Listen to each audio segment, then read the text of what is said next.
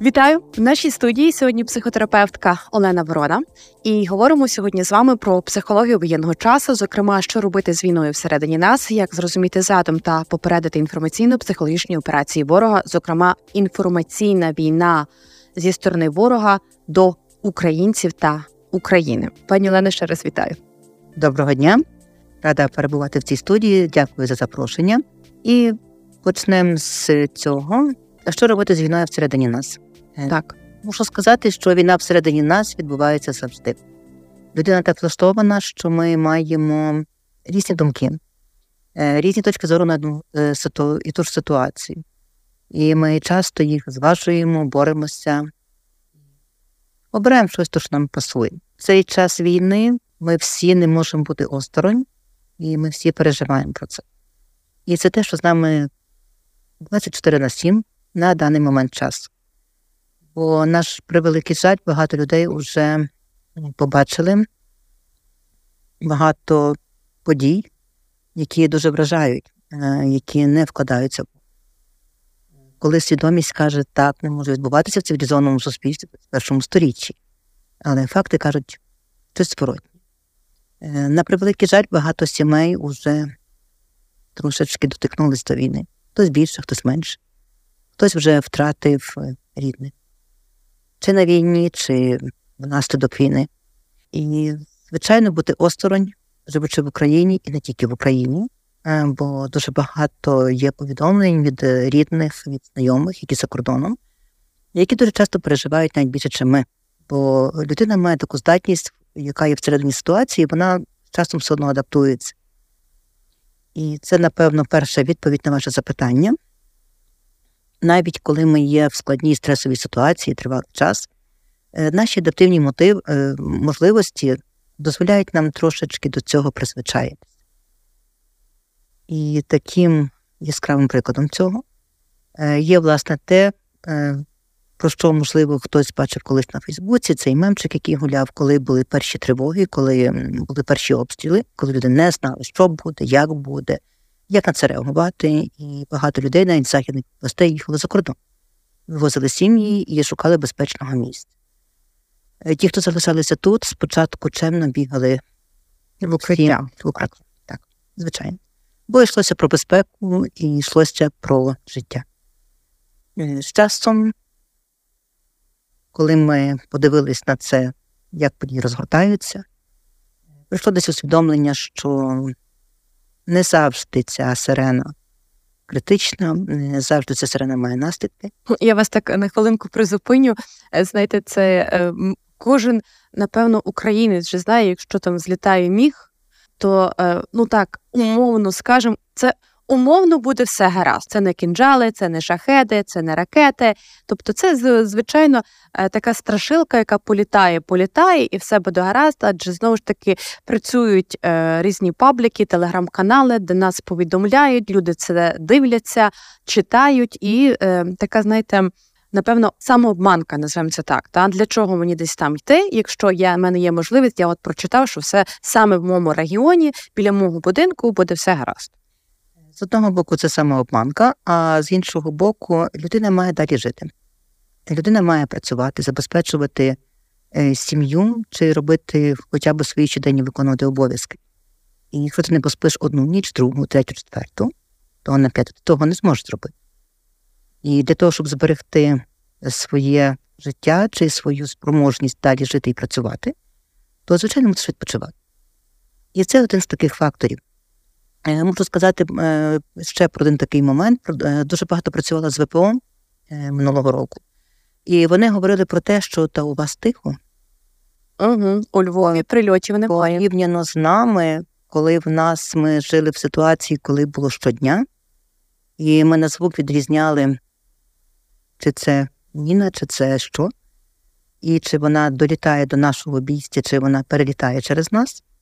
І ми реагували тільки на якісь вже такі дуже потужні сигнали, які казали, так, є реальна загроза.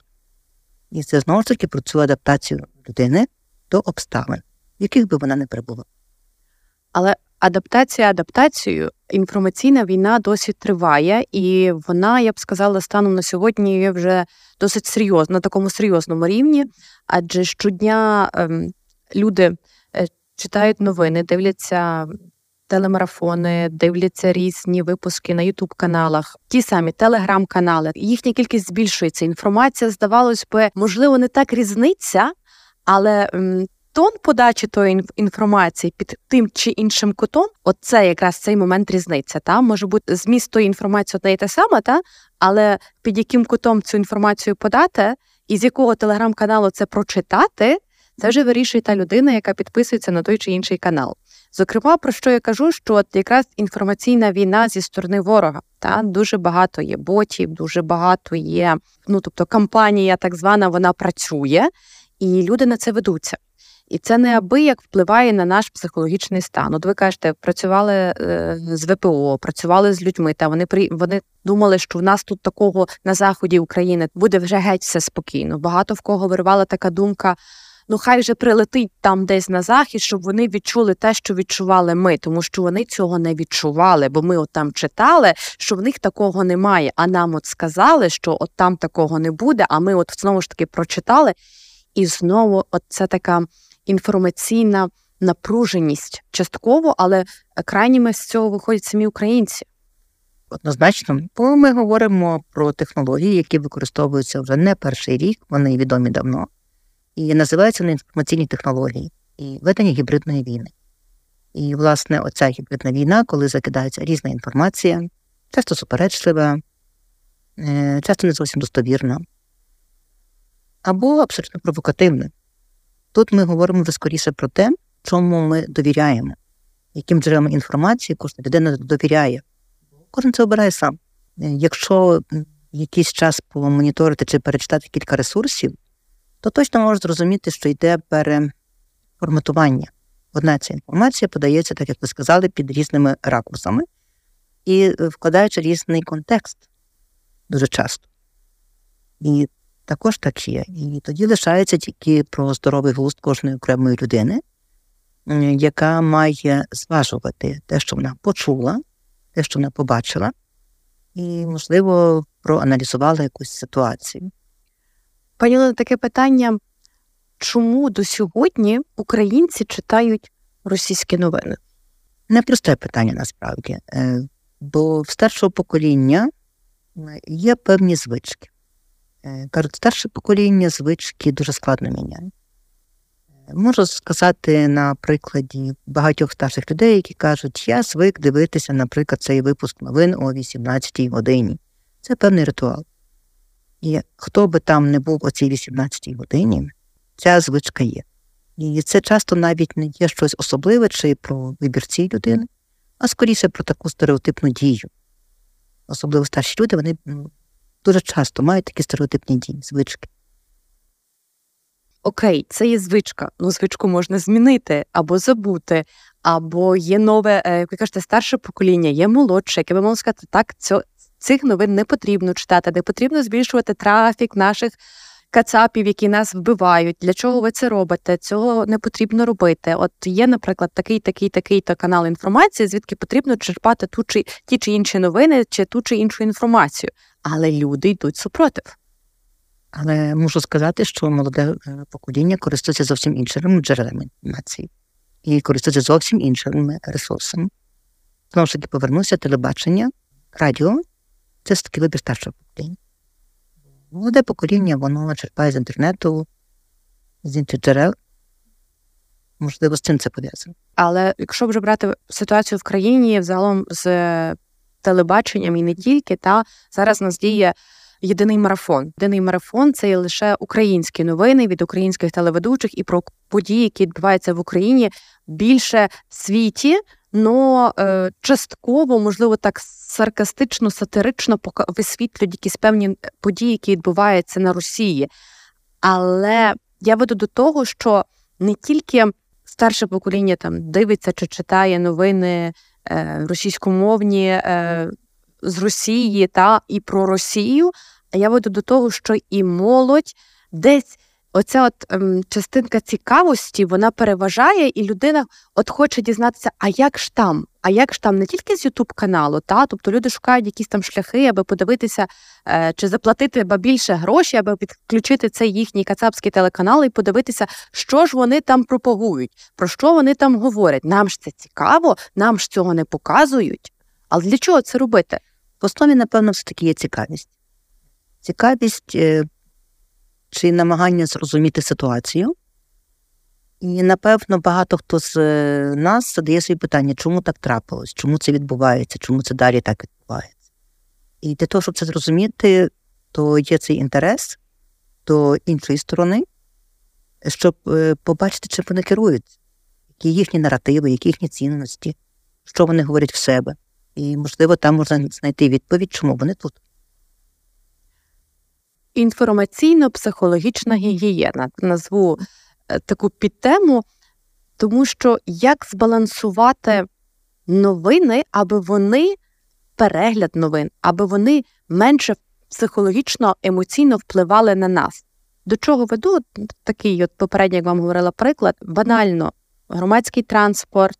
Ми чуємо, про що люди спілкуються між собою, що читають, що дивляться, що слухають, що чули, що бачили. Е, ми їдемо знову ж таки там в транспорті. Ми гортаємо стрічку в телефоні, в Фейсбуці, в інших соціальних мережах. Ми приїжджаємо додому, ми знову ж таки вмикаємо телевізор, чи чи знову беремо в руки планшет, відкриваємо комп'ютер і знову сидимо в цій інформації.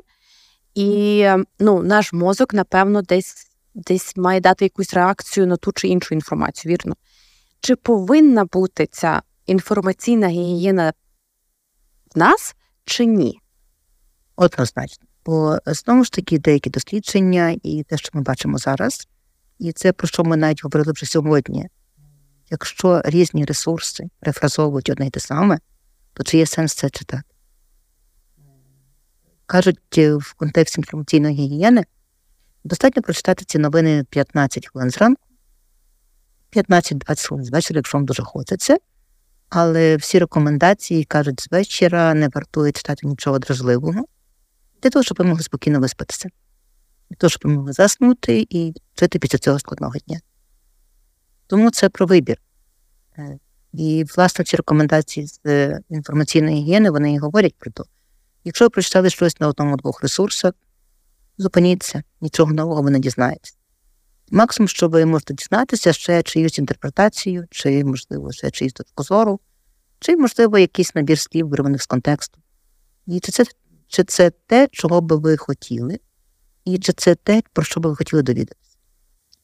Як зберегти своє ментальне здоров'я, попри те, що люди живуть в інформації про війну?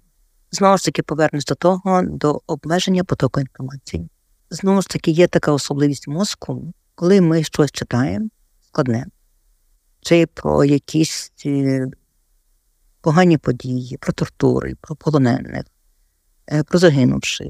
Люди здатні це переживати. І чим більше ми це переживаємо на протязі дня, тим гірше ми себе почуваємо.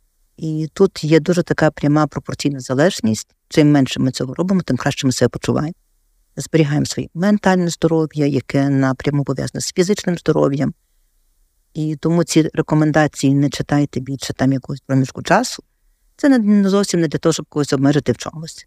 А скоріше це рекомендація про те, щоб людина подбала про себе. Першочергово.